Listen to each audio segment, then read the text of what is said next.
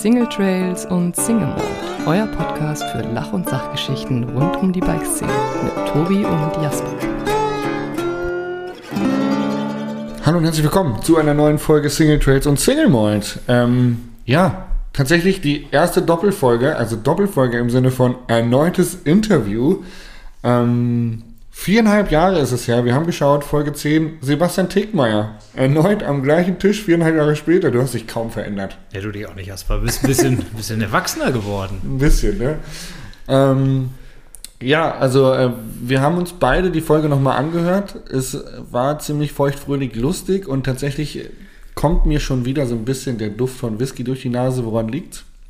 Wir haben hier einen ganz feinen Glenn Fiddick Grand Cru. Wir haben ja beide letztes Mal festgestellt, dass wir nicht so die größten äh, Whisky-Trinker sind und dieser feine Tropfen ist, glaube ich, wirklich ein feiner Tropfen. Ähm, ja, der wurde mir zu meinem Abschied bei Santa Cruz geschenkt und äh, wir beiden sind jetzt die Ersten, die aus dieser Flasche trinken. Das ist die Überleitung. Wir haben die letzte Folge, die wir zusammen gemacht haben, da warst du ähm, European Operation Marketing Manager bei Santa Cruz. Und wir haben über den gesamten Weg von, wie du in die Bike-Branche gekommen bist, was du gelernt hast, bis du bei Santa Cruz gelandet bist, äh, lange und ausführlich gesprochen. Und wir haben lange und ausführlich gewisse Themen im Marketingbereich, unter anderem auch Influencing behandelt. Und heute knüpfen wir an der Stelle an. Dieser Whisky war dein Abschiedsgeschenk bei Santa Cruz. Das heißt, du bist jetzt ganz woanders. Ich, ich weiß gar nicht, Junior, irgendwas, äh, dein Titel bei Wine Components? Director Sales and Marketing. Geil. Das Junior durfte ich jetzt beiseite legen. Okay, ja. wie lange bist du jetzt schon bei Bike Seit April letzten Jahres. Okay. Und tatsächlich hat sich ja dein Arbeitsbereich auch nochmal deutlich geändert, weil du warst vorher schon deutlich mehr im Marketing unterwegs, hast coole Sachen, coole Events, äh, so ein bisschen auch äh, Image irgendwie vertreten und äh, gespielt. Und jetzt hockst du sehr viel am Rechner und kümmerst dich um sehr viele Zahlen, oder? Ehrlich gesagt sitze ich gar nicht so schrecklich viel am Rechner. Im Wesentlichen renne ich mit meinem Rechner unterm Arm äh, von Meeting zu Meeting und äh, versuche Zahlen zu interpretieren, zu verstehen und zu präsentieren. Ähm, es ist einfach ein Riesenbereich. Also Sales und Marketing, das ist irgendwie, hat für mich immer zusammengehört. Ähm, auf der einen Seite aktivierst du etwas, was du verkaufen möchtest, auf der anderen Seite möchtest du Sachen verkaufen, die du nicht verkaufst, wenn du sie vorher nicht aktiviert hast. Und äh, deswegen ist es einfach jetzt ein sehr großer Bereich. Ähm, ich selber bin im Wesentlichen damit beschäftigt, die verschiedenen Facetten und ähm, Aufgaben zu verknüpfen und Teams zum Zusammenarbeiten zu bringen. Ja, Geil. Ich glaube, es wird eine richtig gute Folge. Ähm, wir werden ein bisschen drüber sprechen, über deinen neuen Job, über ähm, die Bike-Branche auch, was gerade so abgeht. Es sind ja doch, äh, also zumindest für die Leute, die in der Industrie arbeiten, für die Branche selber irgendwie schwere Zeiten. Der Radfahrer selber wird es vielleicht gar nicht so mitbekommen, außer dass er ein paar Teile günstiger bekommt. Aber ähm, generell sind es ja schon harte Zeiten. Da werden wir drüber sprechen. Wir haben im Vorgespräch schon interessant ein bisschen über ähm, Teamfahrer und Ambassadoren gesprochen, dass du da auch eine gelte Meinung zu hast. Da werden wir auch nochmal äh, drauf eingehen. Gleich darüber, wie du ähm, bei Santa Cruz, also warum du vielleicht von Santa Cruz weggegangen bist, können wir auch nochmal kurz drüber sprechen. Aber vorher müssen wir jetzt natürlich diesen Glenn Fiddick einmal verkosten, weil Single Trades und Single Malt, das Motto kommt in unserem Podcast zu kurz. Und mit wem sollst als mit Sebastian Tickmeier führen wir das wieder ein. Prost. Würde ich sagen, lass uns den probieren. Oh Gott. Torfig, ne? Ja, haben wir gelernt, der ist äh, torfig. Mm. Also, ist schon die leckerste Variante von etwas, was man nicht mag. wir können gleich auf Ruhe umsteigen. Wir Ey, trinken den jetzt aus. Nichts geändert. Ich bin einfach immer noch kein Whisky-Fan. Nee, ich werde es auch nie werden. Aber der ist ganz okay. Ich auch nicht. Ich trinke den hier in, äh, im sentimentalen Gedenken an meine Kollegen bei Santa. So von daher passt das schon. Es ist ein edler Tropfen. Das haben wir auf jeden Fall gegoogelt. Das schmeckt man aber auch. Das ist ein edler Tropfen. Sebastian, ähm, wir waren heute mal wieder bei dir äh, im Wien-Gebirge, ist nämlich Wien-Gebirge. ähm, und wir hatten unfassbar viel Spaß auf unseren E-Bikes.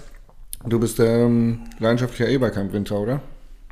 Ja, ich finde einfach, das E-Bike ist ähm, gerade bei dem Wetter, was wir heute hatten, also so 10 Grad und Regen waagerecht, eigentlich für mich neben dem Gravelrad die schönste Variante, Radfahren zu gehen. Äh, man kommt raus, man sieht Sachen, man kann wild kombinieren. Ähm, und ich finde es einfach wahnsinnig ähm, ja, nervig tatsächlich, einfach jetzt mit einem normalen Fahrrad sich diese verschlammten Wege hoch zu äh, zerren. Das ist irgendwie nicht meins. Da gehe ich lieber zwei Stunden E-Biken und gehe danach unter die warme Dusche und dann ist auch gut. Man hat ein bisschen mehr Spaß für die kalten Wetterverhältnisse. Übrigens, was im Hintergrund so rumtapselt, ist der kleine Bo. Ja, Bo ist noch ein bisschen aufgeregt. Oreo ist äh, weg und das versteht er nicht ganz, deswegen ist Bo noch Bo ein bisschen aufgeregt und der sucht kommt ihn. wieder. Äh, ja, wir haben heute einen guten Freund von uns, den Sven Busse, ein bisschen äh, geinfluenced, was E-Biken angeht. Ich denke, der ist jetzt auch infiziert mit dem E-Bike-Virus. Und ähm, du fährst kein Santa Cruz E-Bike, du fährst ein Alutech. Wir haben in der letzten Podcast-Folge auch viel über Jürgen gesprochen. Erzähl uns kurz was über dieses Fahrrad. Ähm, ehrlich gesagt war es für mich so nach diesen vielen Jahren, also es war ja, ich glaube, wir haben nach drei Jahren damals, haben wir den Podcast gemacht, da war ich drei Jahre bei Santa Cruz, insgesamt sind es dann ja sechs Jahre geworden ähm, und ich bin natürlich in der Zeit nur Santa Cruz gefahren, habe aber natürlich immer rechts und links ein bisschen geguckt und äh, auch gesehen, dass auch andere Mütter schöne Töchter haben. ähm, Schön formuliert. Schön formuliert. ja, und so ist jetzt momentan, ne, klar, bei, bei Components sitze ich natürlich auch so ein bisschen direkt an der Quelle, ähm, kann im Prinzip auf alles zugreifen, was es an Komponenten und so am Markt gibt. Naja, und dann fängt man halt an, wieder ein bisschen zu spielen, ein Da hast du bisschen. die Rundungen gesehen vom Aluminiumrahmen. ja. Nee, äh, es war einfach, ich, ich fand das immer faszinierend, was, was, was Jürgen da rund um die, um die, ähm, um das Thema E-Bike gebaut hat, weil er wirklich einen sehr anderen Ansatz verfolgt. Und ich muss ehrlich gestehen, ich bin das Rad gefahren ähm, und habe in all den Jahren tatsächlich vergessen, wie gut dieses Alutech Hinterbaudesign einfach ist. Das ist einfach ein extrem gut funktionierendes Fahrrad. Es ist äh, einiges kompromissloser als viele andere Fahrräder, die ich in der, so in den letzten Jahren gefahren bin. Und das merkst du halt einfach. Du merkst halt einfach, das ist von jemandem gebaut worden, der einfach Bock hat, die Trails zu fahren, die ich auch gerne fahre. Und äh, deswegen habe ich sehr viel Spaß mit diesem Fahrrad. Ja, hat man gesehen gestern und heute. Wir waren gestern im Deister, da fährst du ja nicht so gerne hin, aber es, wir hatten äh, einen sehr lustigen Tag. Deister ist okay. Alle lieben Deister, außer Basti. Es wird sich auch nicht ändern. Es ist, Nein, du, es hast, du ist bist einfach ein loyaler Mensch dem Wiehengebirge gegenüber. Das ist einfach so und ich verstehe das auch. Auch wenn objektiv betrachtet der Deister hundertmal geiler ist. Der Deister ist sehr, sehr, sehr gut. Was da gemacht wird und gemacht wurde, ist tatsächlich sehr, sehr gut. Ich habe nur den Luxus, dass ich direkt am Trail-Eingang wohne und deswegen sehe ich für mich nicht wirklich den Sinn, mein Fahrrad ins Auto zu werfen, drei, vier Ich fühle Stunden durch das. Wie viele. Kilometer machst du im Jahr mit dem Auto? Im Auto, ah, nicht mehr so viele, das ist echt wenig geworden. Ähm, aber so 50 sind es schon auch immer noch. Ja, das ist immer noch viel. Ja, es ist immer noch viel, aber nicht mehr so viel. Aber das ist ja ein Unterschied, ob ich jetzt halt beruflich unterwegs bin, ne, wenn du halt irgendwie so im, fast im nör- im nördlichen Deutschland wohnst und, und der Rest der Branche, äh, Fahrradwelt findet mehr im Süden statt, ja, dann bist du halt viel unterwegs. Ähm, auch mein, mein Arbeitsplatz, also bei Aachen, äh, ist jetzt ja auch nicht so direkt um die Ecke. Nee. Von daher? Zweieinhalb. Zweieinhalb Stunden, ja, 300 Kilometer ungefähr. Ja, jetzt bist du in Aachen. Vorher konntest du von hier arbeiten, haben wir auch kurz drüber gesprochen, die letzte Folge. Ähm, erzähl doch mal ganz kurz, warum es, du warst ja wirklich happy, du hast Spaß gehabt, du konntest dich ausleben, ähm, warum du nicht mehr bei Santa Cruz bist und was du jetzt bei Bike Components machst. Ähm, also auch da, ne, ich bin tatsächlich auch happy gegangen bei Santa Cruz. Ne? Also ich bin da ohne, ohne irgendwie böses Blut, wie es dann ja oft so ist, äh, gegangen. Ich bin, ähm, Man hat dich nicht vor die Tür gesetzt. man hat mich nicht vor die Tür gesetzt. Nee, hätte man vielleicht manchmal gerne, aber nein, äh, das ist nicht passiert. Nee, ähm, wir hatten das im, im ersten Podcast, hatten wir das ja auch öfter, dass man, dass ich immer so, so Punkte hatte, wo ich gesagt habe, irgendwie möchte ich was Neues machen, ich möchte was anderes machen, ich möchte irgendwie, irgendwie was, was, äh, ja, was, was Neues erleben oder ich habe da eine Idee. Und so war es im Prinzip immer, auch bei Santa Cruz damals schon so, dass ich äh, Marketing und Vertrieb immer versucht habe, so ein bisschen zusammenzudenken. Gerade in der Anfangszeit ähm, habe ich ja mit meinem Kollegen Jovalin bei Santa Cruz ähm, haben wir sehr eng zusammengearbeitet. Er hat dieses ganze Thema ähm, Field Marketing quasi gemacht, also alles, was in Richtung Händler geht. Und ich war halt im, mehr im Bereich Brand Marketing unterwegs. Ähm, und wir hatten aber immer schon diese, diesen, diesen Blick, so dass das, was wir im Marketing machen, im Prinzip am Ende des Tages nur gut ist und richtig ist, wenn es halt einen Effekt hat wenn es zum Handel ankommt. im Handel ankommt, beim Kunden ankommt. So. Und da, glaube ich, liegt auch ein Grund oder ein guter, ein guter Teil dessen drin, warum Santa Cruz so groß geworden ist eigentlich. ne? Also von so einer kleinen, ich sag mal, ähm, ja, Underground-Label, was es ja am Anfang in Europa war, jetzt wirklich dann schon stellenweise sehr, sehr verbreitet. präsent, ja. Sehr präsent ist, genau. Ja, und ähm, ja, mit dem Wachstum kam halt einfach auch mehr Professionalität, muss man halt auch sagen. Ne? Santa Cruz hat mittlerweile ein eigenes Vertriebsbüro, äh, die haben eine eigene Produktion mittlerweile in Mainz, da war ich ja auch noch am, am Aufbau. Ich wollte gerade sagen, das hast du doch maßgeblich mit aufgebaut. Das war Ding, dein, dein Ding, oder nicht? Ja, ich habe es halt mit, also am Anfang mit, mit, mit begleitet, genau die Location, also gesucht und so weiter und so fort. Aber am Ende des Tages ist es halt einfach groß geworden und äh, dementsprechend wurde mein Bereich kleiner. Ich äh, habe mehr ab abgeben können. Das ist natürlich erstmal das Gute, aber auch abgeben müssen und das ist dann das Schlechte. Und irgendwie hat mir das dann einfach gefehlt. Und ähm, mit Buy Components war ich schon immer äh, irgendwie freundschaftlich verbandelt. Man hat sich früher in, in Asien auf den Messen getroffen, man hat sich auf vielen Events getroffen, man hat sich auf der Trail Trophy, auf den Rennen getroffen. Und irgendwie haben wir immer so ein bisschen gescherzt, dass irgendwann arbeiten wir eh zusammen. So, und war das dann mit Philipp, oder? Das war mit Philipp, genau. Ja. Genau, der alte, alte Geschäftsführer von, von Buy Components. Ähm, genau, und ja, ich, ich hatte immer, also Buy Components hat mich immer fasziniert, weil die immer Sachen sehr anders gemacht haben als der restliche Handel. Sie haben, äh, waren immer irgendwie ja, irgendwie anders. Ich fand ähm, greifbarer. Also meine, greifbarer, für genau. mich war Buy Components greifbarer als andere. Ich habe ja mit denen auch schon die Inside Out gemacht. Ja. Äh, und die waren für einen Online-Händler hast du das Gefühl gehabt, da sitzen echte Menschen dahinter. So, das war so. Das ja, Gefühl. das trifft es, glaube ich, ziemlich gut. Also es war auch immer, ne, ich, hab, ich kannte bei Compounds immer so aus Geschäftsbeziehungen irgendwie und es war immer fair, es war immer, da, da gab es nie böses Blut, es war immer mit, mit Augenmaß und ähm, ja, das hat, hat immer Spaß gemacht. Und mir hat es immer gefallen, als Besucher dort zu sein. Die haben ein tolles, tolles Büro äh, in Würselen. Äh, und ja, so und deswegen war, kannte man sich schon immer. Naja, und dann hat sich halt irgendwann für mich diese, oder kam dieser Gedanke einfach stärker auf, dass ich ähm, ja vielleicht dann doch nochmal irgendwie was anderes machen möchte, dass ich halt mehr wirklich in dieses Organisatorische reingehen möchte, weniger auf Events rumhampeln möchte. Mehr setteln mehr gesettelt. Ich denke da auch drüber nach, ne? Ich bin, ich will jetzt natürlich noch äh, in einem anderen Stadium, aber ich muss ja auch sehr viel Auto fahren und sehr viel reisen. Und ähm, ich denke auch drüber nach, was ich denn mache. Es schmeckt gut, oder? Schöner Gesichtsausdruck. Man darf die Nase nicht so tief ins Glas halten.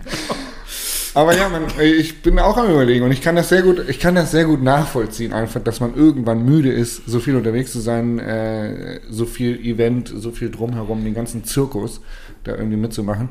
Aber jetzt mal Butter bei die Fische. Ich bin jetzt mal ganz indiskret. Ähm, lag es vielleicht auch daran, dass Pon immer mehr die Finger im Spiel hatte bei Santa Cruz und da gewisse Dinge nicht mehr so gemacht werden konnten wie früher mal?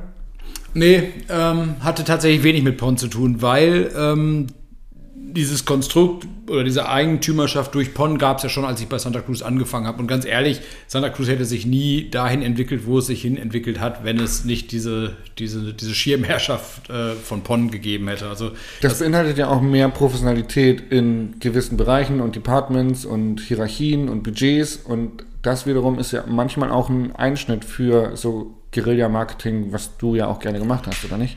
Hm, jein, weil im Endeffekt war es so, dass äh, Pon, als sie angefangen haben, diese Pon Bike aufzubauen, immer gesagt hat, Brand in the Lead. Mhm. Ähm, das heißt, jede Brand ähm, sollte sich so entwickeln, wie es halt die Macher hinter der Brand äh, für richtig gehalten haben. So, das war eigentlich so das Commitment von Pon. Und das muss man sagen, da haben die sich auch tatsächlich äh, schadlos gehalten. Ne? Also jede Brand haben sie sich so entwickeln lassen, wie man es für richtig gehalten hat. Am Ende des Tages ist es so, dass du, wenn du so ein ja, ich sag mal, anonymes Geld aus so einem Investorenpool hast, du anders damit arbeitest. Ne? Das, äh, wir hatten das im letzten Podcast mal über Jürgen gesagt, so, ne? das ist halt einfach schwierig, wenn du weißt, da ist jemand, der äh, hat jetzt irgendwie Summe X in der Tasche und du ziehst ihm Summe Y raus. So, das ist sein Geld. Ne? Und äh, dementsprechend bist du irgendwie so ein bisschen limitierter in deiner Denke. Die Ideen mhm. sind nicht ganz so groß, ähm, wie man sie dann hat, wenn das Geld eigentlich anonym ist. Ne? Wenn du im Prinzip, vielleicht ist die Summe gar nicht so viel höher, aber du, du denkst weniger drüber nach und du bist einfach kreativer. Ja. Und das ist, ähm, glaube ich, so ein bisschen der Segen halt auch in so einem äh, Investorenkonstrukt, dass du ähm, im Prinzip mit Geld arbeitest, was du, wo du kein Gesicht zuordnen kannst. Ähm, von daher, also ich muss sagen, ähm, klar, natürlich, am Ende des Tages äh, ist, und das ist, glaube ich, das Wesen eines jeden Wirtschaftsunternehmens, Wachstum äh, ist, ist, ist im Prinzip wichtig. Ähm, die Anforderungen an, die, an, an Santa Cruz waren tatsächlich absolut ähm, okay. Also da war jetzt nicht, dass man gesagt hat, wir blasen das Ding jetzt auf und, und schröpfen das ab. Aber natürlich, ähm, das ist, ist dann sind auch die, die Früchte unserer Arbeit im Marketing. Wenn eine Marke wächst und wenn du mehr verkaufst, dann hast du halt was richtig gemacht. Da ja. kann man gar nicht böse drüber sein, da sollte man eigentlich sehr stolz drauf sein. Ähm, Genau, und dann war es halt aber so, dass ähm, mit dieser Größe halt an, einfach andere Strukturen notwendig waren. Es war gar nicht so, dass die reingegeben wurden, sondern es war einfach notwendig, dass halt gewisse ja, ja, Bereiche ähm, hatten einfach im, im, Umfang zugenommen und du musstest sie halt einfach. Das fängt ja an bei Service. Also wenn jetzt einfach ganz klar bist, so wenn in, in Deutschland mehr Fahrräder verkauft werden, dann brauchst du auch mehr Rider Support, dann brauchst du mehr Service im Hintergrund, äh, mehr Ersatzteile und so. Das war ja auch so ein bisschen, warum dann diese, diese Location in Mainz genau. ein bisschen gegründet worden ist. Genau, oder? du brauchst halt eine andere, eine andere, also du hast einfach andere Ansprüche an die Größe, ähm, an, die, an die Infrastruktur um dich herum. Ne? Auch Mainz dann wieder, warum Mainz war auch. Ähm, Frankfurt ist halt Flughafen. Einfach, ja, ist tatsächlich. Frankfurt ist halt. Frankfurt ist der einzige äh, wirklich internationale äh, Flughafen in Deutschland. Ich weiß, Entschuldigung, Münchner, ihr meint, ihr habt das auch, aber das ist gar nicht so. Ach, die Oberbayern, die Bayern, die meinen immer, die haben viele. ey. Ja, ihr habt ja auch eine eigene, wer ist das hier? Die Söder One, die, die, die Weltraumrakete. Lass uns da bitte nicht drüber reden. Nein, aber so, das war, ne, also du hast andere Ansprüche. Ähm, so du, das Business in Europa, das muss man halt auch sagen.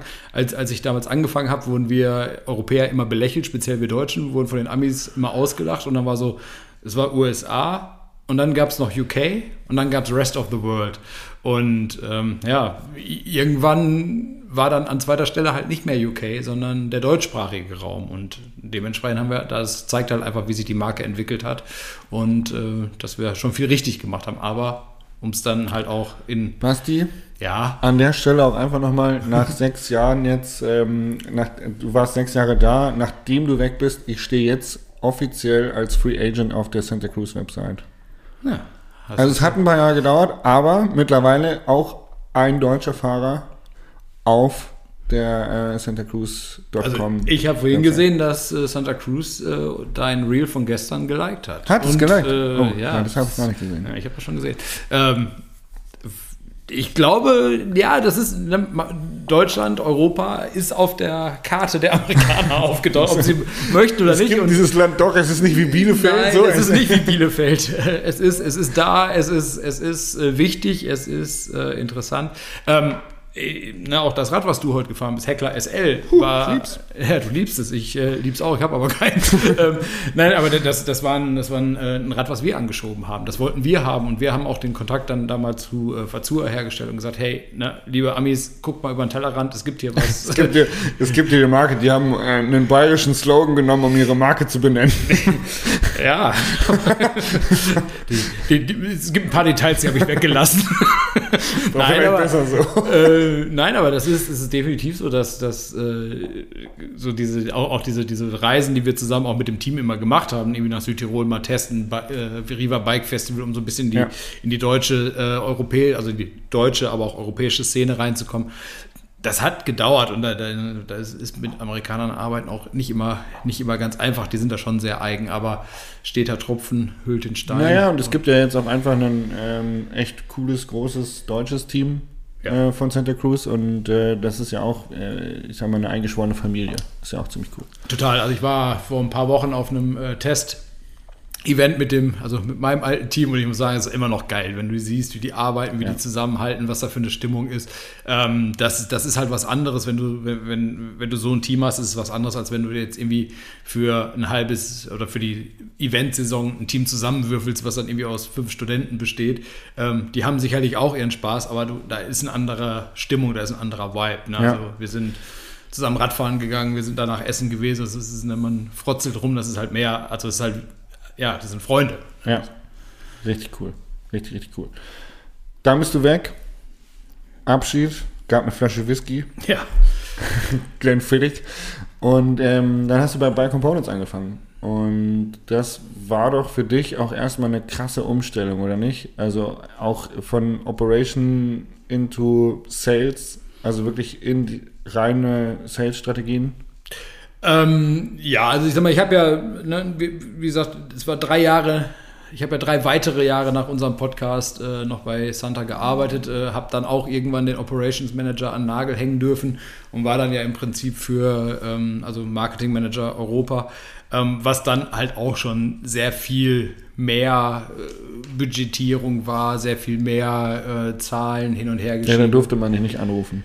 Ja. Wenn man mit dir telefoniert hat, wenn du gerade Budgets gemacht hast, das war der war Grumpy Basti am Start. Ja gut, du siehst, ich bin entspannter geworden. Wir sind auch gerade wieder in der Budgetphase. Oh, echt? Ja, ja wir sind oh, heiße auch, Phase. Ja. Du bist äh, zwei Tage mit dem Fahrrad gefahren. Ich bin zwei Tage Fahrrad gefahren, trinke an einem Sonntagabend eine Flasche Whisky. Nein, aber ich bin da total entspannter geworden. Nein, das ist, äh, Budgets sind einfach Ver Verantwortung und man muss das einfach ernst nehmen. Ja. Ähm, das, ist, das ist viel Geld.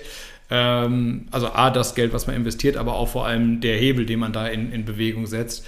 Und ähm, da muss man einfach ja, einigermaßen klar sein, was, was man da, wo, wo möchte man überhaupt hin und ist es richtig investiert? Weil wenn du da Fehler machst in der Planung, aber halt auch in der, in der, in der Menge, in der Höhe, äh, wenn du die Verteilung falsch hast, dann ja, wird das ein Bumerang. Ne? Und der, der Rattenschwanz ist da dann doch länger, als einem lieb ist. Was waren die krassesten Veränderungen in deinem Arbeitsalltag? Also was ähm, tatsächlich ist es so, dass ich sehr viel weniger reise. Also ich sag mal, du hast es dieses Jahr auch mitbekommen. Ich bin sehr viel weniger auf Events, was, was so irgendwie. Ja, da muss ich kurz einhaken. Hey, Bock auf Ballern, was war los? Ja. Es haben dich sehr viele Menschen vermisst. Es haben die After Hour wurde schon, es war so, alle waren so, oh Gott, wo gehen wir denn danach hin, wenn hier die Musik aus ist, wenn Basti nicht da ist? Zum Glück hat Jana sich dann bereit erklärt, ihren Van zur Verfügung zu stellen, aber es, du wurdest vermisst. Ja, ist halt, ne, wie ich sage, wir hatten Bock auf Ballern, war halt auch äh, Direktorenmeeting und so. Und das sind einfach Sachen, die sind heute wichtiger, als, als sie halt wie vor, vor ein paar Jahren äh, waren. Und äh, ja, das hat sich halt verändert. Ne? Ich bin viel mehr, ähm, viel mehr wirklich im, im Büro am Arbeiten, aber auch hier zu Hause im Homeoffice äh, viel mehr am wirklich sitzen und, und, und arbeiten. Ähm, was, was gut ist. Ne? Also wie gesagt, ich suche ja immer diese Veränderung und äh, das ist halt so genau diese Veränderung, die ich irgendwie auch gewollt habe, weil ja, man, ne, dieses Thema Marketing ist irgendwie cool und macht Spaß, aber gerade bei Santa war es dann auch irgendwann so, dass du so ein bisschen, es ist so ein bisschen Kochen nach Rezept. Ne? Du, du weißt, was funktioniert. Du weißt, auf wie viel Grad du den Grill einheizen musst, du weißt, wie lange du vorher marinieren musst und du weißt, dass es danach so und so schmeckt. Und so ist es halt beim im Marketing auch, wenn du, wenn du deine Hebel kennst und wenn du, wenn du die Mechanismen kennst, ja, dann kochst du halt nach Rezept. Und das war so ein bisschen das, was mich ähm, dann halt auch wieder überlegen lassen, so, hey, willst du das jetzt bis zum Ende deines Berufslebens machen? Und da war dann für mich die Entscheidung, nö, möchte ich nicht. Ich möchte, ich, ich kann, glaube ich, noch mehr. Also ich bin mittlerweile, ähm, glaube ich, sehr auch nochmal also von dem, von dem Punkt, wo ich gesagt habe, ich möchte was anderes machen, zu dem, was ich, wo ich jetzt heute bin, habe ich viel mehr gelernt, als ich, glaube ich, jemals wollte. Ähm, aber ähm, ja, deswegen ist, ist der halt. Kopf so groß geworden. Deswegen ist er so groß geworden, ja. Da ist viel, viel, viel, viel, viel Luft, viel Luft drin. Nein, aber ähm, ja, so, also das hat sich definitiv geändert. Ich bin viel mehr, viel mehr im Büro, arbeite wirklich viel mehr ähm, ja, in, im, im Meetings. Okay, okay, okay. Du bist mehr im Büro, du musst mehr machen, Sachen machen, die von zu Hause aus am Computer starten gehen, verstehe ich, okay. Ähm, aber du bist jetzt bei einem Onlinehandel und ein Händler, keine Ahnung, der besticht durch seine Lage, der besticht durch sein Sortiment, der besticht durch seinen Service, der besticht durch gute Leute oder irgendwie die Trades, die um die Ecke sind, dass die Leute bei ihm reinstolpern, whatever. Aber ein Onlinehandel ist doch eigentlich, also plump gesagt, jetzt mal so aus der Ecke, ist doch eigentlich nur Preisdumping. Und der günstigste gewinnt und verkauft am meisten. Wie viel Strategie steckt dahinter und was musst du dafür tun, dass das vielleicht doch nicht so ist?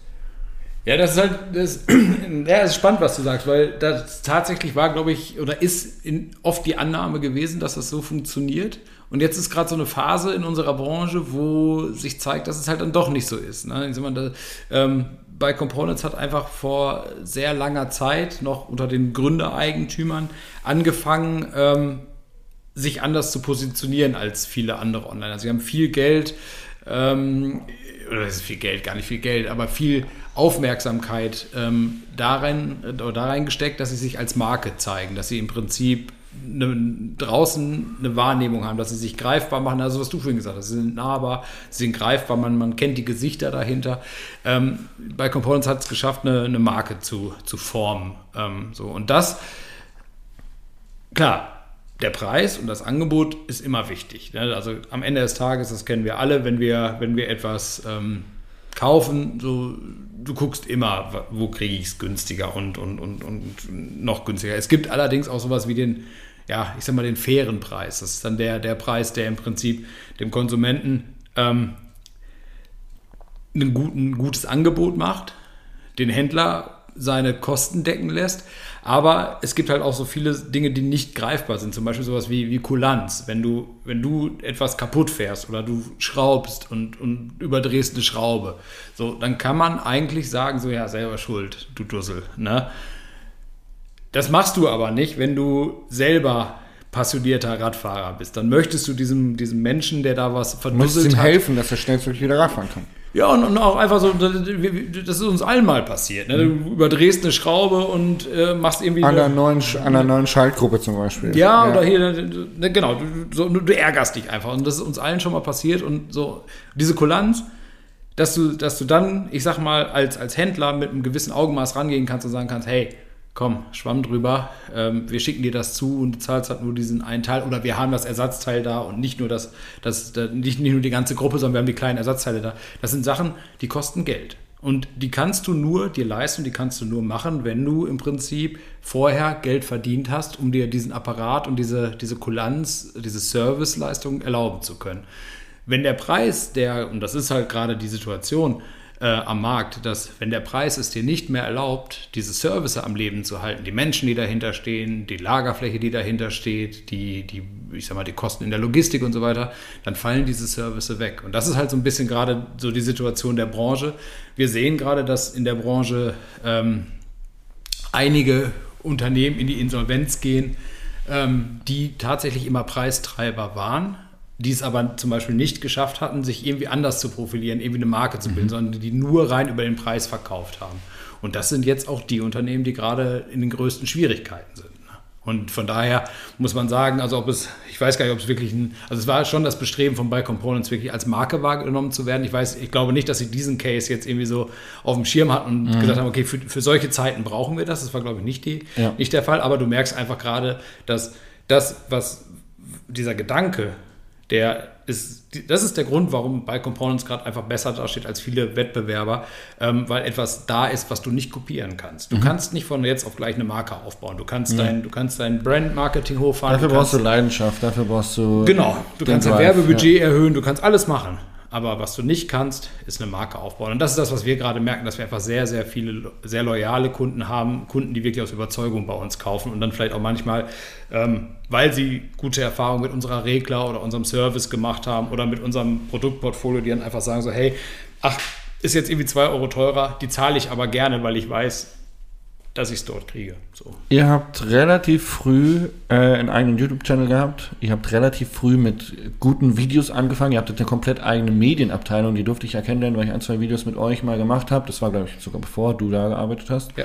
Ähm, und der Tenor war, dass alle Leute, die in den Videos auftauchen, das sind Mitarbeiter von ja. Buy Components. Ja. Und ähm, ich glaube, das war so, ich habe mich voll darüber geärgert, weil es hat mir die Tür zugemacht. ich wollte mehr mit denen zusammenarbeiten. Ja. Die Tür wurde mir verwehrt, weil ich halt kein Mitarbeiter war und dachte mir so, ah, okay, coole Strategie, aber für mich geht es schlecht aus. aber ähm, da sind wir genau bei dem Thema, dass es halt so greifbar gemacht hat, ne? dass man sieht, okay, das sind einfach Leute hinter, die den Sport selber leben, wenn die ans Telefon gehen, die wissen, wovon sie reden.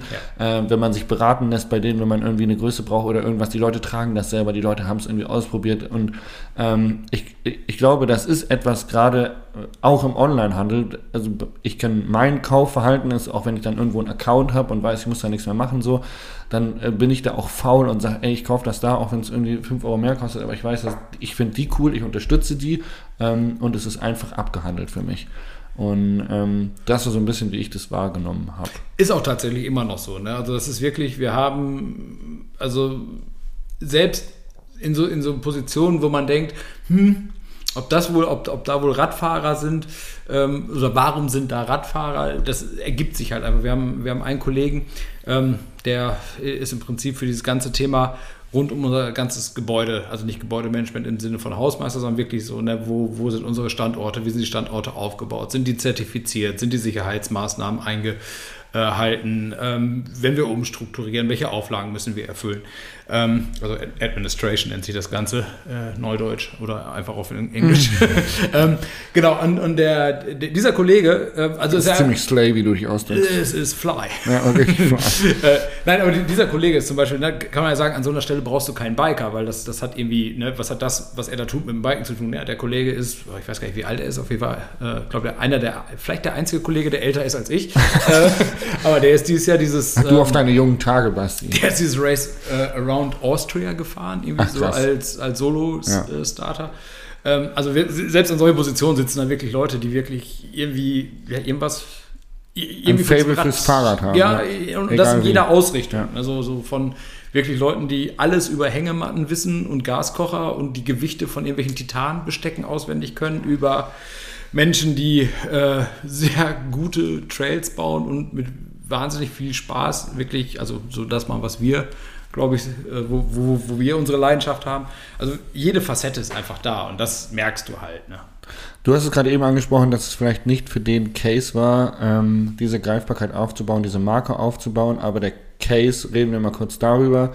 Ähm, Corona war da, Outdoor-Sportarten generell haben geboot, geboomt, unter anderem natürlich die Bikebranche. Alle haben Fahrräder gekauft. Was passiert? Mehr Nachfrage. Die Leute haben gedacht, so Hersteller haben gedacht, Alter, geil, jetzt geht's durch die Decke. Händler haben gedacht, geil, jetzt geht's durch die Decke.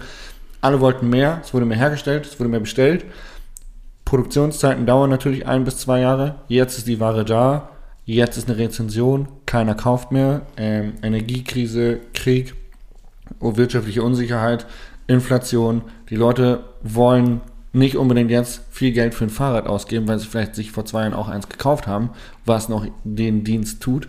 Ähm, und jetzt ist es so, dass ein Überschuss an Ware da ist, der nicht abgenommen werden kann. Erstmalig auch von Herstellern, die natürlich Erstausrüstungsteile haben, aber natürlich auch Händler, die keine kompletten Fahrräder abnehmen können, denen es aufs Auge gedrückt werden soll oder auch andersrum, wie auch immer. Zu viel Ware für zu wenig Abnahme.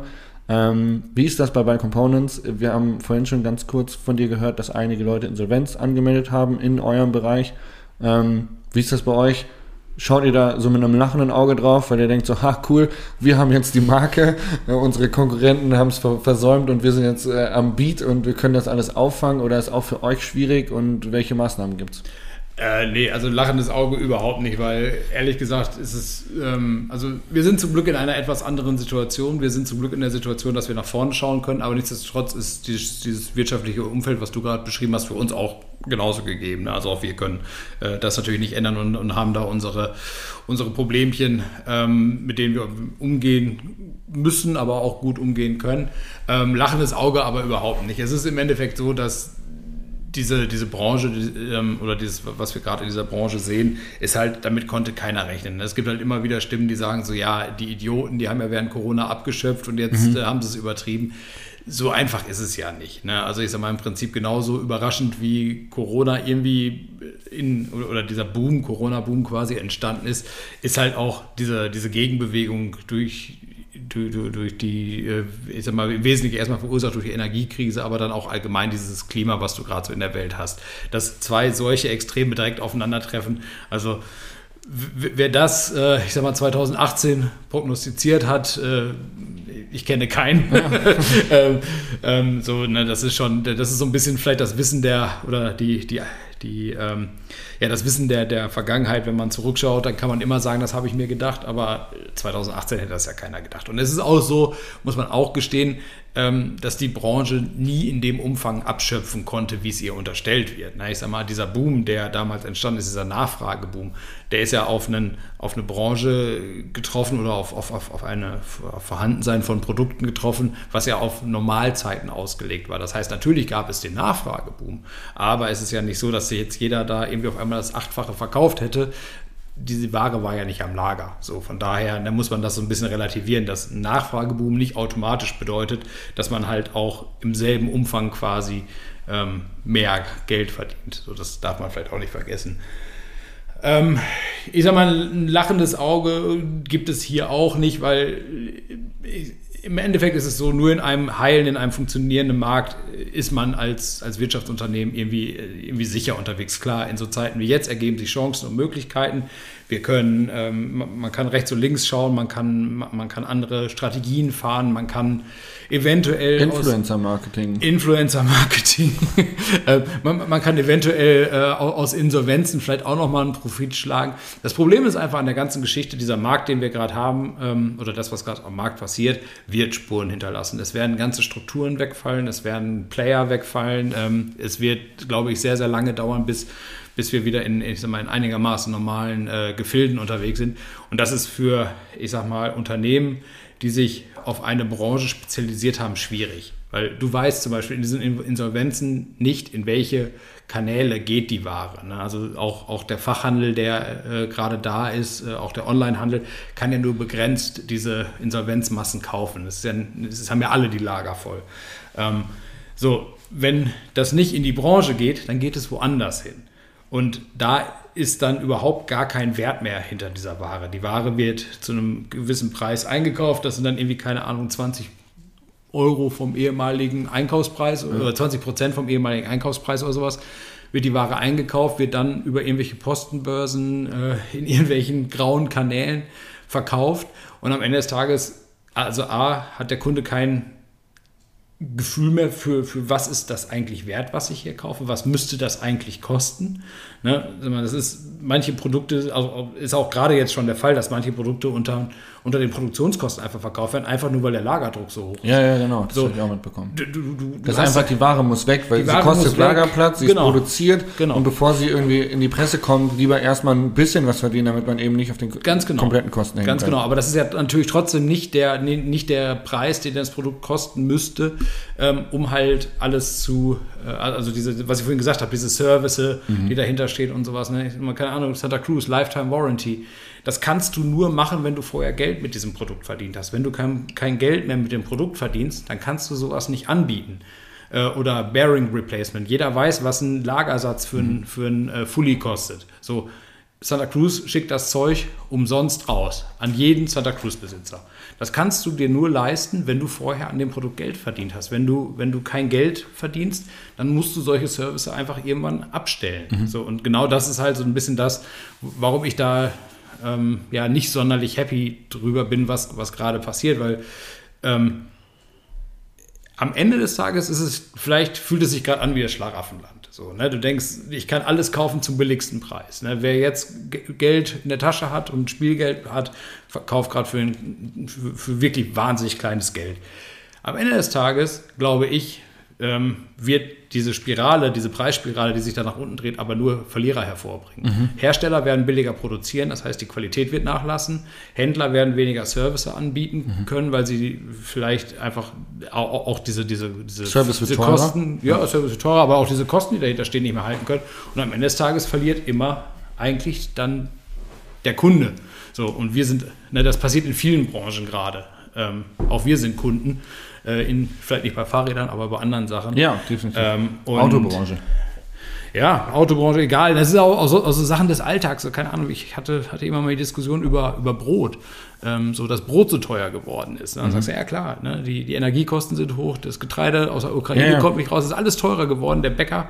Alles, was drin ist. ist Löhne teurer, sind ja. höher, Mindestlohn ist höher, so natürlich muss das Brot teurer werden. Aber wenn du, wenn du jetzt aufhörst, das gute Brot vom Bäcker zu kaufen und nur noch das, was halt vorgeschnitten im, im Supermarkt liegt, dann wird es das vom Bäcker irgendwann nicht mehr geben. Genau so. so. Und das ist halt einfach so, und das ist, ne, das ist jetzt so ein ganz anderes Beispiel, aber das ist in der Bike-Branche genauso.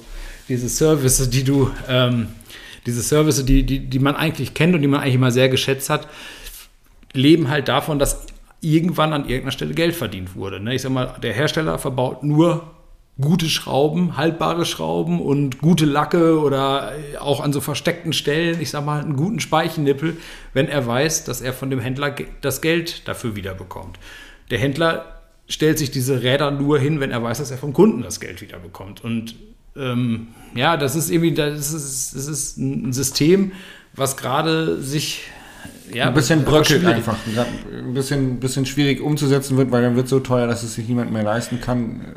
Ja, ich glaube, es braucht einfach Zeit. Ich glaube schon, also ich, ich, sehe das gar nicht so schwarz. Ich glaube schon, ne, was ich gerade gesagt habe, die Ware, die in graue Kanäle geht, die ähm, der Kunde, der jetzt für super kleines Geld in grauen Kanälen seine Ware kauft, und irgendwann ist was mit dieser Ware. Er möchte sie reklamieren, er möchte sie retournieren, was auch immer. der wird eine schlechte Erfahrung machen. Und der wird merken, verdammt, ich habe es gekauft, ich kriege es aber irgendwie nicht wieder. Also ich, ich, ich, dieser Service, den ich eigentlich dahinter erwartet hätte, entfällt einfach gerade, weil ich es an der Stelle verkauft habe. Die verkaufen ja nur einen Posten. Mhm. Und ich sag mal, zwei Wochen später steht an der Stelle, wo vielleicht, keine Ahnung, was auch immer er gekauft hat. Ich sag mal, bleiben wir bei einer Bremse. Er hat eine Bremse gekauft in irgendeinem Posten.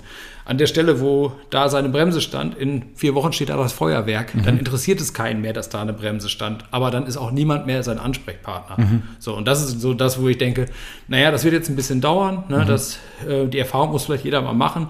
Ähm, und dann hoffe ich, dass dass, dass Qualität und Service auch wieder an, an Wert gewinnt.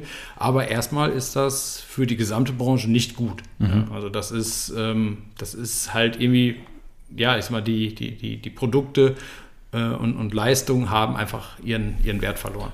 So, jetzt kommt eine ganz interessante Frage. Du kannst in der Zeit ein bisschen den Rum äh, verteilen. Wir sind mit einem Whisky am Ende und ich finde es echt witzig, dass wir beide wieder äh, endlich mal in einem Podcast auch ein bisschen was zu uns nehmen. Was haben wir hier? Sag nochmal kurz. El Manisero, eine Spirituose auf Rumbasis, reift in kleinen Fässern aus Walnussholz mit 30 Liter Fassungsvermögen. Der riecht unfassbar vanillig. In der Nase Trockenfrüchte und Walnuss, eine sehr komplexe Spirituose mit einer starken Textur.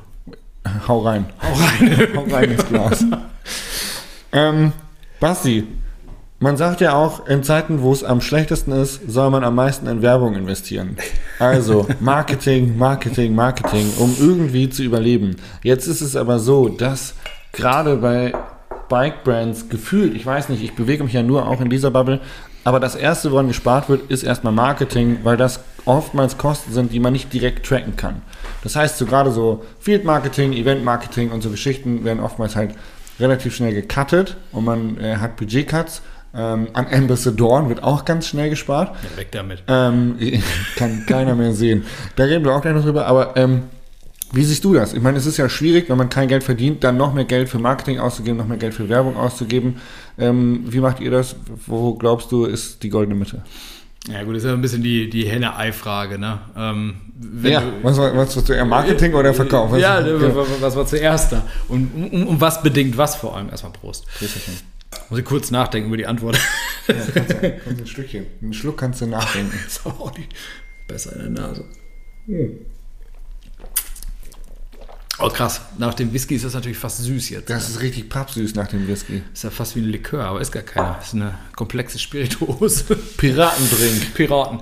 Ähm, ja, wie soll ich das? Also ich glaube, man muss einfach zwei Sachen da betrachten. Also ich habe es vorhin gesagt, dass für uns äh, dieses Geld, was für Buy Components ähm, investiert wurde, in dieses, dieses Thema Brandbuilding, ich glaube zu einer Zeit, da hat man das gemacht und man hatte gar nicht so richtig gewusst, also es war schon klar, dass man, also man, man, wollte in eine Brand investieren und man wollte sich aus diesem Wettbewerbsfeld ähm, äh, herausheben. Ich glaube, ich weiß nicht, ob es ganz klar war, wie stark der Impact sein kann in, in so Krisenzeiten. Mhm. Ähm, das sehen wir jetzt. Das ist, ne, das, das funktioniert. Das ja. funktioniert so und, und, und, wir sehen jetzt, dass wir da irgendwie ähm, das, das geht ja auch nicht nur in Richtung Endkunden, es geht ja auch, auch in, in Richtung unserer, unserer Industriepartner. Also, ähm, wir sind immer ein gern gesehener und angerufener auch Gesprächspartner in vielen Sachen, weil man, glaube ich, immer so, ah Mensch, ich überlege mal, Mensch, wen könnte ich denn fragen? Und dann ist bei Components, glaube ich, immer so ein, so, das hat man eher vor Augen, weil, weil man halt irgendwie so eine gewisse Greifbarkeit mhm. einfach da hat. Ähm, grundsätzlich ähm, ist es auch so, ich glaube, dass es ein massiver Fehler ist, wenn man Marketing nicht macht. Also es ist generell ein Fehler. Also ne, ich, weiß, wir, es wir müssten vielleicht, also ich habe so ein bisschen die Denke, dass man ein bisschen unterscheiden muss zwischen B2C und B2B, wenn man davon ausgeht. Weil ich sag mal, für eine Brand, für die halt ähm, B2B extrem wichtig ist, kann ich verstehen, dass man sagt, Aftermarket Marketing, Präsenz auf Events, whatever, wird jetzt erstmal gecuttet, weil man vielleicht mehr in diesen OE-Markt, Erstausrüstermarkt rein möchte und dann eher dann einen Mitarbeiter abstellt, der sich darum kümmert, dass die ihre Specs bekommen, dass die ähm, schön geputtert werden und so. Und im B2C-Marketing, also Leute, die direkt an die Endverbraucher gehen oder Hersteller, die direkt an die Endverbraucher gehen, natürlich so, okay, da müssen wir jetzt Gas geben, dass die uns weiterhin auf dem Schirm haben, dass sie uns weiterhin sehen. Ah, nee. Nee. ja, ich, ich, sehe es tatsächlich ein bisschen anders. Ich bin. Ähm, ist gut. Ich möchte ja meinen Horizont. Ich, ich will was lernen von dir. Ich, ich, glaube, also dann wird mein Kopf auch so groß wie deiner. Ja, du brauchst auch eine neue Mütze.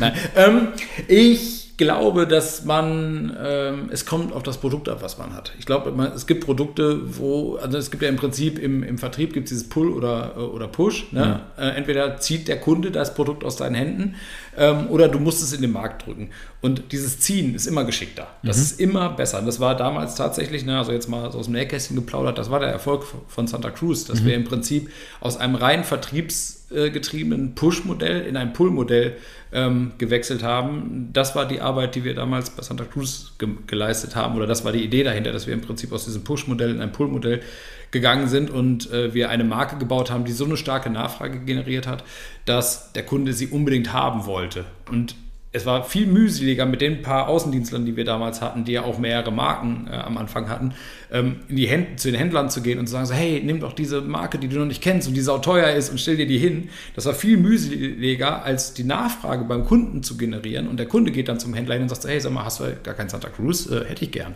Und wenn ein Kunde das macht, dann sagt der Händler noch so, ja, habe noch nie gehört, tschüss wenn der zweite Kunde das macht, sagt er, das hat mir natürlich schon mal einer gefragt. Und wenn dann irgendwann fünf Kunden bei dir stehen, dann sagst du, oh verdammt, ich brauche diese Marke, weil anscheinend mhm. möchte ich die ja bei mir haben. So. Na, ähm, ich glaube, also deswegen, ich bin immer, immer ähm, Pro Marketing? Ich bin immer pro Marke, ich bin im Wesentlichen pro Marke. Äh, Marketing kann ganz, ganz, ganz furchtbar sein. Also ich, ich äh, ja, bin ja mit mehreren Menschen aus der Bike-Branche befreundet und wir schicken uns immer die Marketing aus der Hölle-Liste, ähm, wo auch wirklich viele Branchenteilnehmer wirklich Marketing-Aktionen fahren, wo du denkst, oh, Hätte ich, Huch. hätte ich nicht gemacht. aber gut. Ähm, ich bin aber immer pro Marke. Ich glaube, es ist immer gut, wenn, wenn du eine, wenn du ein, ein, einem, einem Produkt eine Seele gibst. Ähm, so, das ist so für mich das Wichtigste. Ähm, bei uns ist der Fall ja ein bisschen anders als, als wenn du in dieser digitalen Welt unterwegs bist, dann unterscheidest du zwischen Brand Marketing, das ist halt ne, die, dieses, dieses Produkt BC, ne, mhm. diese, diese Marke BC, und zwischen Performance Marketing. Das ist der Bereich, wo du halt immer diese ganze Google Ads und so weiter und so fort. Und das ist ein total spannendes äh, Spiel zwischen diesen beiden äh, Kräften, sage ich mal, weil dieses Brand Marketing natürlich das ist, was ja, ich sag mal, nachhaltig. Die Seele ist ja, genau, so, so, ein bisschen die Seele, die Identität. Ähm, ist aber nicht super einfach messbar und wirkt immer erstmal teuer. Mhm. So. Auf der anderen Seite hast du das Performance Marketing, wo du immer eine relativ, also was noch viel, viel teurer im Volumen ist. Aber ne? skalierbar. Skalierbarer und du hast vor allem eine Messbarkeit, weil du, mhm. du knüpfst es immer an deinen Umsatz. So, du hast im Prinzip immer dieses, dieses, dieses Spiel, ne, ich gebe einen Euro rein und ich sage, wie viel Euro soll dieser Euro generieren. Ne? Also da gibt es verschiedene Möglichkeiten. Ähm, ja, und das ist halt so, so ein bisschen gerade dieses, dieses Balance-Spiel, was man hat. Ne? Es ist natürlich gerade in Zeiten, wo du sagst, ich verdiene eh nicht super viel Geld, die Margen sind gerade nicht da, wo sie eigentlich sein müssten. Es ist natürlich immer super schwer, ähm, dann Geld loszueisen fürs, fürs äh, Brand-Marketing. Auf der anderen Seite weißt du einfach, wie wichtig es ist, ähm, ja, halt diese, diese Sichtbarkeit zu haben. Die Seele zu haben. Weil ja, diese Wiedererkennung. Ja, wenn wir jetzt mal bei Buy Components anknüpfen, wenn das, ist, wenn das Brand-Marketing nicht so stark gewesen wäre in der Vergangenheit, hättet ihr jetzt wahrscheinlich deutlich mehr Probleme. Das heißt, auch dieses untrackbare Geld, was ausgegeben worden ist für Medienarbeit, für YouTube-Channels, für whatever, ähm, das ist ja jetzt gerade so ein bisschen euer Bonus. Das heißt, ja. diese Seele, die Identifikation ist unfassbar wichtig, um dann Performance-Marketing zu fahren. Ist so ein bisschen die Basis, oder? Es ist, ja, weil es, ne, wie du sagst, es ist die Seele. Es ist so, ne, ein Unternehmen ist ja per se nicht immer etwas, was du super sympathisch findest. Mhm. Also man, es gibt Unternehmen, ähm, auch Unternehmen, die vielleicht schlecht, ich sag mal, schlecht beraten sind im Marketing, die eigentlich total cool sind und total tolle Sachen machen. Du weißt es nicht und irgendwie ist es, dieses Unternehmen unsympathisch. Wenn jetzt und, zum Beispiel Jauch Entertainment bei dir anfragen würde, äh, würdest du die beraten? Ob ich Jauch Entertainment berate? Ja, das ist ja ein Riesenimperium. Mache ich doch seit Jahren. Unentgeltlich. äh, ja, ob ich da der richtige Berater in dem Bereich bin, in dem du unterwegs bist, weiß ich nicht. Influencing, Marketing, um an der letzten Folge nochmal anzuknüpfen. Ja, aber es hat sich ja auch entwickelt, Jasper, oder? Du bist ja auch mehr, mehr Influencer geworden, als du es damals dir eingestehen wolltest, oder? Hm, ja, doch. Ähm, spannend, spannend, spannend. Ich glaube, also wir haben vorhin im Vorgespräch nochmal ganz kurz auch über Athleten und Ambassadoren gesprochen, so Unterschied, was ist was. Äh, um da nochmal kurz das abzuschließen, Performance Marketing würde dann ja auch mehr wieder in diese Affiliate-Richtung gehen, wo du auch voll Bock drauf hast. Affiliate ist ein sagst, Baustein ey, das ist ja. einfach Performance Marketing. Ich muss nicht einfach irgendeinem Athleten Summe X hinwerfen Ja. und am Ende gucken, hoffentlich macht er einen guten Job, sondern du gibst denen Ware und einen Affiliate-Link und am Ende können die ihr eigenes Geld damit verdienen und wenn sie einen guten Job machen, können sie viel verdienen, wenn sie einen schlechten Job machen, halt nichts. Das Coole daran ist, raus. ja, das Coole daran ist ja einfach, dass du solche Sachen aus Überzeugung machst. Ne? Ja. Also im Endeffekt, ne, also ne, wir haben letztes Mal in dem Podcast drüber geflaxt, ne, dass ich gesagt habe, du bist Influencer, du hast dich noch ein bisschen gesträubt. Im Endeffekt Viereinhalb Jahre ist es her übrigens. Ja, aber für mich war der Begriff damals schon nicht so negativ belegt, glaube ich, wie er für Ja. dich belegt ist, weil im Endeffekt ist es, glaube ich, der Unterschied. Bist du jemand, der einfach Geld nimmt und dann alles in die Kamera hält und mit, mit Rabattcodes irgendwie um dich wirfst? Oder bist du jemand, der hinter einem Produkt steht und mit, mit, mit äh, aus Überzeugung dieses Produkt halt ans Herz legst und sagst, hey, schau mal, das fahre ich und das funktioniert. Und ich sag mal, da liegt für mich tatsächlich so- so der Unterschied, wo ich halt auch denke, ähm, ich finde es vollkommen okay, wenn es Menschen gibt, die dafür bezahlt werden, Produkte zu vorzustellen, zu platzieren im richtigen Kontext. So, ne? das, das ist das, was, was Sponsoring und Marketing schon immer war. So, ich glaube, dieses ganz, ganz, ganz hehre ähm, äh, Ziel zu sagen, so, nee, ich unterstütze nur die Besten in ihrem Sport und so, da hat sich die Zeit auch einfach gewandelt. Ich glaube, das war früher irgendwie noch was anderes, wo, wo, wo, auch, wo es einfach mehr so Volkshelden gab und so. Aber ich glaube, heute ist es schon absolut legitim zu sagen, naja, Sport und dieses, diese, diese, Funktion, diese Funktion als, als Repräsentant oder Repräsentantin ist, glaube ich, vollkommen legitim zu sagen, du bist eigentlich nur ein kompletter, ein runder Athlet und Sportler, wenn du halt beide Facetten irgendwie spielst. Ne? Das ist eine Ja, nehmen wir mal ein Beispiel von früher. Ne? Früher war so Marathon, ein- als Marathon-Profi warst du, warst du einfach gehypt. Du warst ein absoluter Ausdauer-Spitzenathlet. Ja. Marathon war aber früher auch einfach eine Jedermann-Sportart. Das heißt, du konntest in, in Riva, in Willingen, äh, konntest du beim Bike-Marathon mitfahren und konntest neben deinen Profis deinen Sport betreiben. Das heißt, du wolltest die Ware haben, die die fahren, weil die, die fahren ja auf eins, die fahren ganz vorne mit, ich Ja. möchte das haben. Und da haben wir diesen Bezug.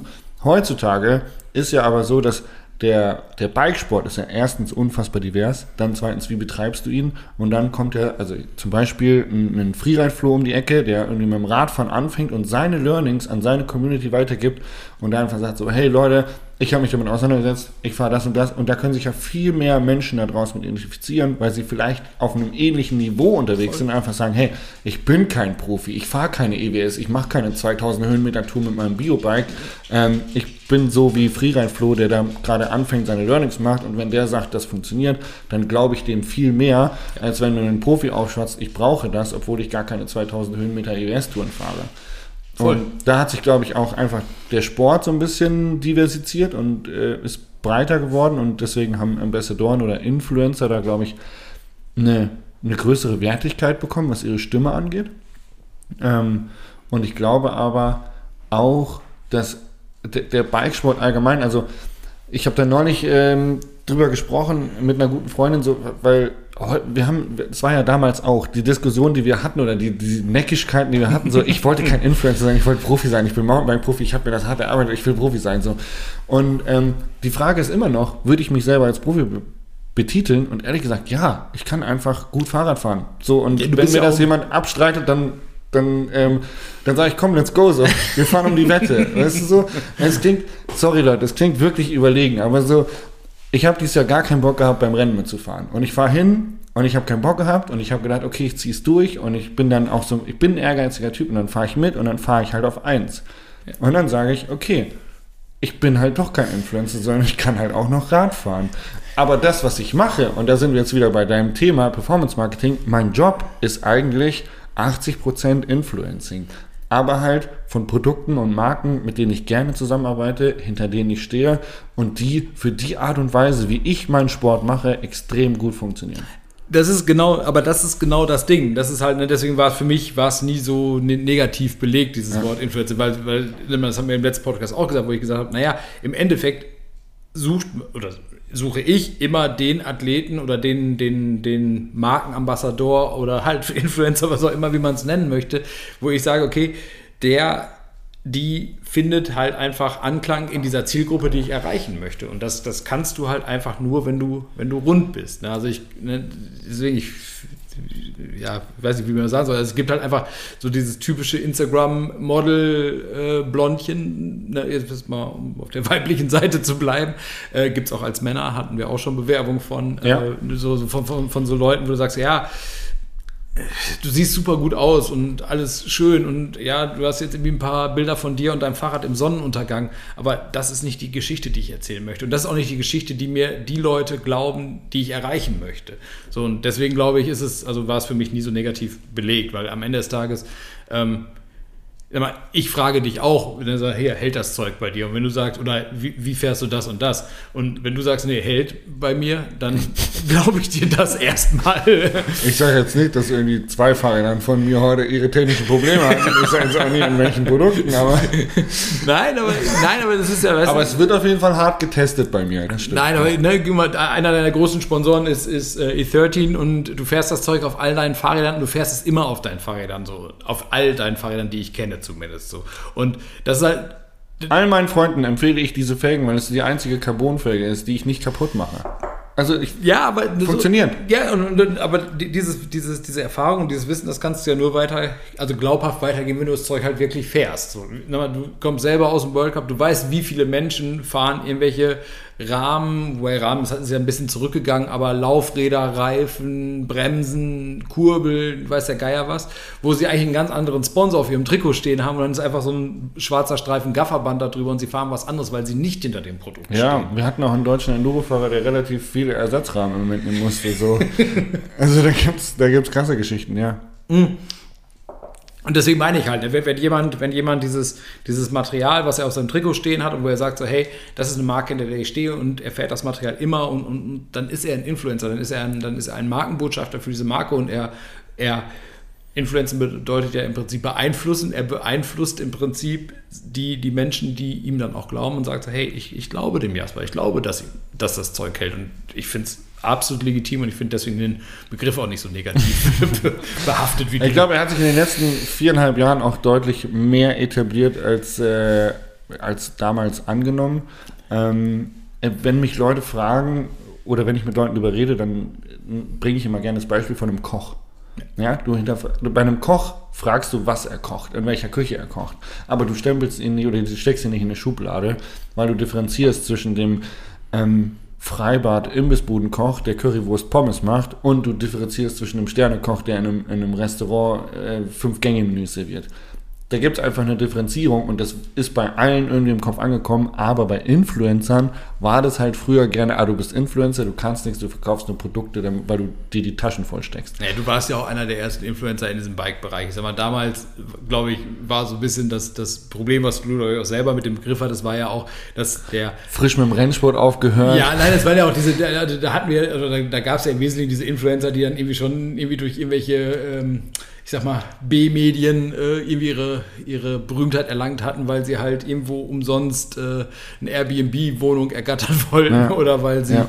ähm, äh, keine Ahnung, bei irgendwelchen Leihwagenfirmen meinten, sie müssten nicht bezahlen. So, so, daher kommt ja auch diese negative Belegung, aber ich glaube, mittlerweile hat sich das äh, verändert. Okay, dann noch eine prekäre Frage. Wir sind schon bei 57 Minuten, aber Jetzt schon ja, ohne Scheiß geht rum wie im Flug hier. Der Rum, der schmeckt auch deutlich besser als der Viel Whisky. besser, ne? ähm, man hat sich jetzt auch ein bisschen an das Süße gewöhnt. Ja, Ich glaube, meine Nase, um auch nochmal auf das hochnäsige Nasale zurückzukommen, ist das, das mit dem Whiskygehalt in meinem Blut, ja, steigt die nasale Tonalität meiner Stimme.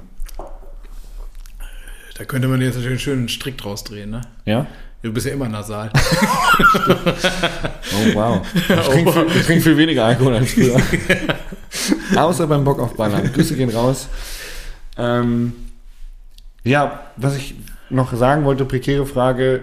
Ein Rennsportler im, im Mountainbikesport, also ein reiner Athlet, der ähm, im Erfolg voll, erfolgreich unterwegs ist, aber sich nicht medial präsentieren kann, glaubst du, das wird weiterhin noch existieren und zum Erfolg führen? Oder werden dann irgendwann Leute, die vielleicht zwei, drei Plätze weiter hinten fahren, aber sich besser in den Medien darstellen können oder einfach lustigere Interviews geben, ein bisschen lustigeren Instagram-Account haben, den Leuten bevorzugt oder vielleicht sogar einfach mehr Geld verdienen.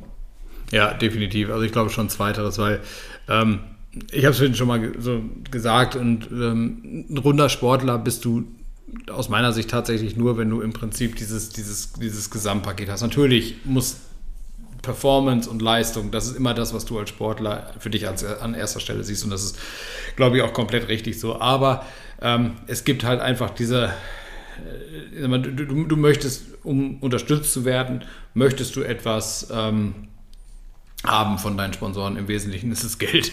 Ähm, und meisten, um deinen Sport, um deine Leidenschaft zu, nachzukommen. Genau, genau. Aber die meisten, die meisten Unternehmen, die dieses Geld zur Verfügung stellen, sind, gehören halt irgendwie in irgendeiner Art des Wirtschaftskreislaufs. Die sind einfach darauf angewiesen, Geld zu verdienen. So, und von daher ist es, glaube ich, einfach ähm, völlig legitim, dass auch die Erwartungshaltung ist, dass du sie repräsentierst, dass du im Prinzip nicht nur so schnell fährst, wie du irgendwie möchtest, sondern dass du im Prinzip dich hinter deine Sponsoren stellst, sie repräsentierst. Ähm, ich glaube, das ist wichtig, ist als Sportler, sich so seine, seine, ähm, ja, ich sag mal, seine Grenzen zu setzen, dass man sagt, okay, ne, ich, ich springe jetzt nicht auf jeden Zug auf und ich nehme nicht rechts und links das Geld, was irgendwie gerade reinkommt. Das macht einen irgendwie unglaubwürdig.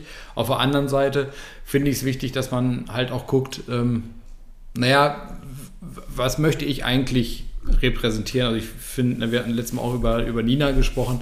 Ich fand es total geil. Nina hat ähm, ihre, also mal, du weißt selber, der Helmplatz ist der teuerste Platz, den du haben kannst, mhm. eigentlich als, als Downhill-Athlet. Und Nina hat diesen, diesen Platz einer, einer Organisation damals zur Verfügung gestellt. Ähm, ich, boah, ich kriege das nicht ganz zusammen, ich will jetzt auch keinen Quatsch erzählen. Ich glaube, es ging irgendwie im weitesten Sinne um, um Frauenrechte und, und Gleichberechtigung.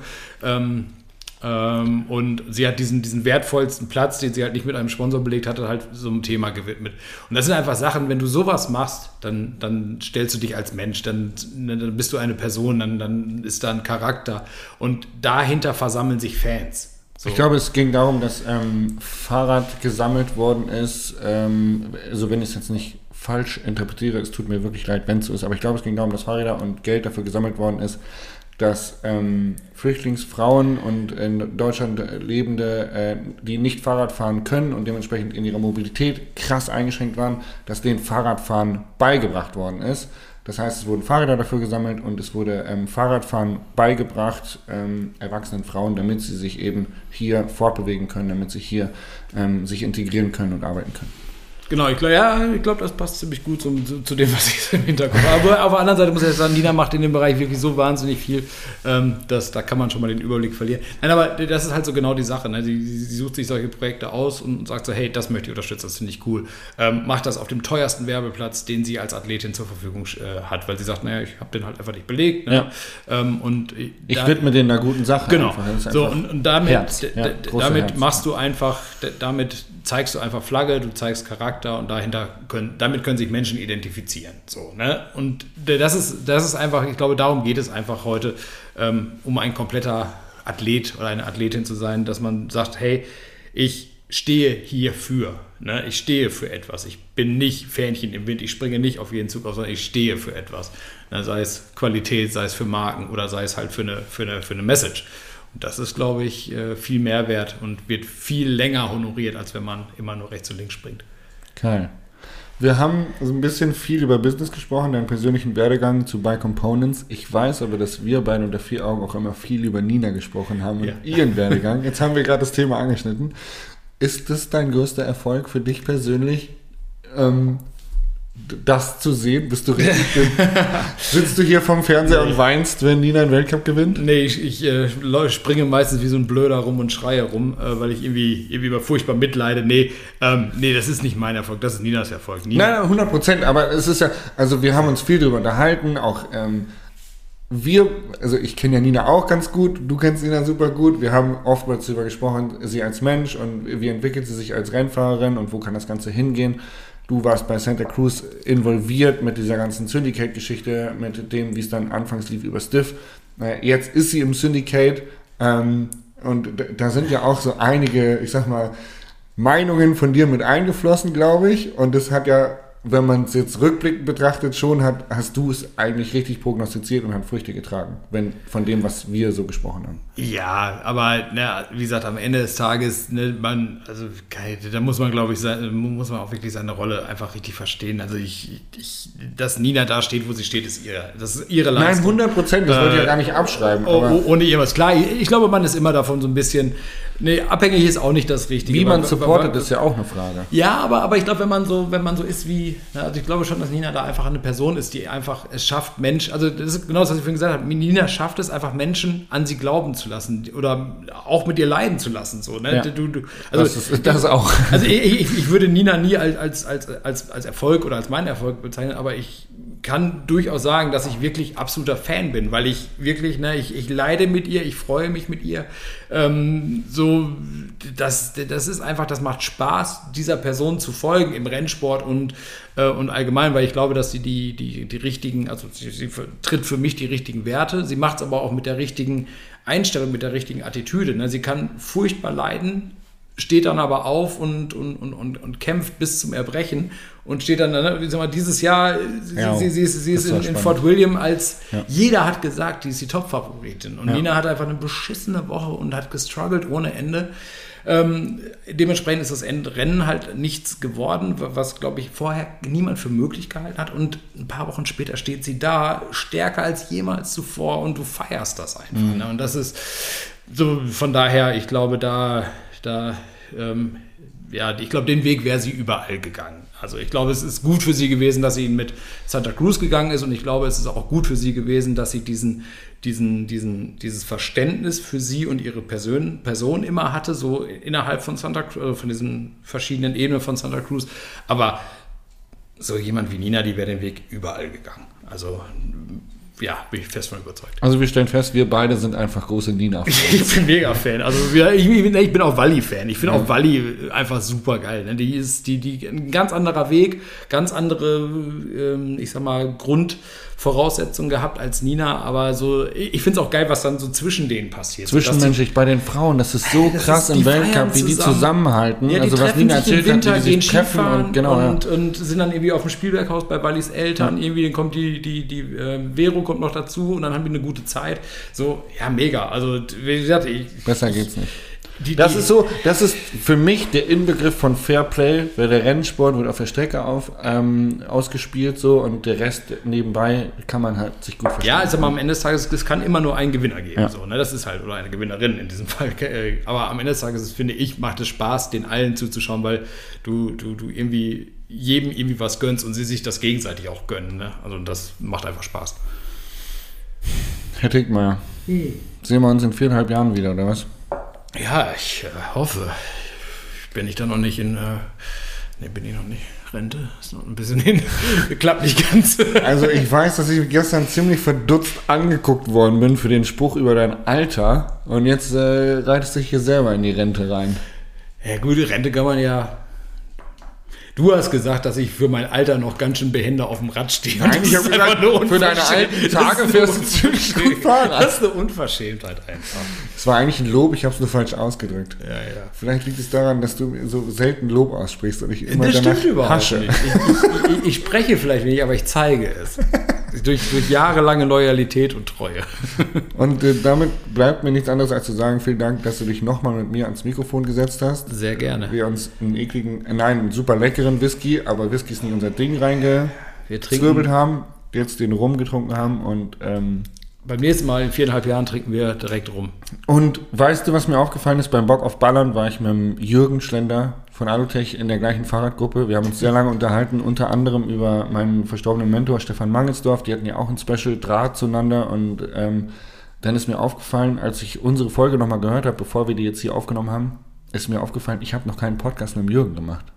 Das, das, solltest du nachholen. Steht jetzt ganz weit oben auf meiner To-Do-Liste, lieber Jürgen. Das holen wir jetzt ganz bald nach. Ja. Und wir machen eine Podcast-Folge mit Jürgen. Jürgen hat so viele geile Anekdoten, er hat so viele lustige Geschichten. Ich glaube, ich glaube, es wäre nicht schlecht, wenn du dir bei Jürgen im Vorfeld ein kleines Skript schreibst Ja, Ähm, ich frage dich, ich bitte dich um Hilfe, da kommt dann wieder die Loyalität zugute und äh, dann fahre ich da hin und schaue mir das mal an, weil tatsächlich interessiert mich auch, wo der wohnt, weil äh, ich kann mir nicht vorstellen, dass man da oben Rad fahren kann. Äh, kann man tatsächlich. Ja, der hat, er der hat ja so immer. sein eigenes, die, die Hütti-Trails Ja. äh, da bei sich zu Hause. Nee, äh, Jürgen, einfach ein geiler Typ, wahnsinnig viele Sachen erlebt in seinem Berufsdasein, aber auch in seinem generellen Leben. Der ist, also soll er alles selber erzählen, aber ähm, da sind Sachen bei, da glaubt man gar nicht, dass er das mal gemacht hat.